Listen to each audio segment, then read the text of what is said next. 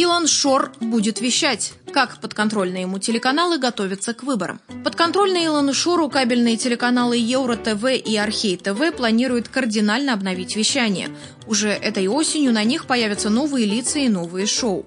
Кроме того, канал Евро ТВ может сменить название. Сейчас оба телеканала активно набирают журналистов. Случайно или нет, ребрендинг решили провести в преддверии парламентских выборов. О ребрендинге Евро-ТВ и Архей-ТВ Ньюсмейкеру рассказали несколько источников, в том числе на медиарынке, но никаких подробностей не сообщили. Сейчас, по данным Ньюсмейкера, телеканалы активно набирают журналистов. На ТВ-8 Ньюсмейкеру, в частности, рассказали, что их корреспондентам предлагали работу на новых телеканалах, обещая зарплату в 2-3 раза выше и ежедневный транспорт из Кишинева в Оргеев. Телеканалы Евро ТВ и Альт ТВ переименован в Орхей ТВ. Напомним, перешли под контроль мэра Аргеева, бизнесмена Илона Шора в 2014 году. Оба телеканала принадлежали бизнесмену Валентину Бодиштяну, но в 2014 их конечным владельцем стала гендиректор информационного агентства «Новости Молдова» Рита Цвик, автор книги «Жизнь и судьба Амира Нишоре» отце Илона Шора. Сам Шор причастность к телеканалам отрицал. Архей ТВ – кабельный канал, а у Евро ТВ, кроме кабельного вещания, есть еще и эфир в Гагаузии, в Камрате и селе Кангас.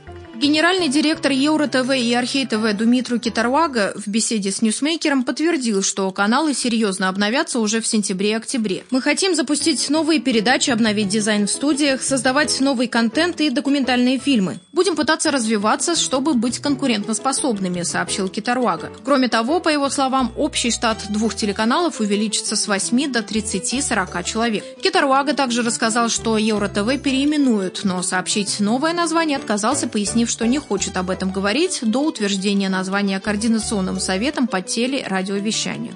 КСТР подтвердили, что получили заявление о переименовании телеканала Евро-ТВ, но тоже отказались сообщить новое название. Как пояснил ньюсмейкеру глава КСТР Драгош Викол, это личные данные, и такая информация может стать публичной только на заседании Координационного совета, на котором рассмотрит запрос телеканала о переименовании. Думитру Китарвага, в свою очередь, тоже подтвердил информацию о том, что основной штат телеканалов будет работать в Оргееве, а в Кишиневе будет только корпункт. С финансовой стороны это дешевле. Телевидение – дорогостоящая вещь, пояснил Китарвага. На вопрос ньюсмейкера, ограничится ли обновленный Орхей ТВ только городской тематикой, Китарвага ответил, что контент Орхей ТВ будет касаться не только аргеевцев, но и всех граждан Молдовы.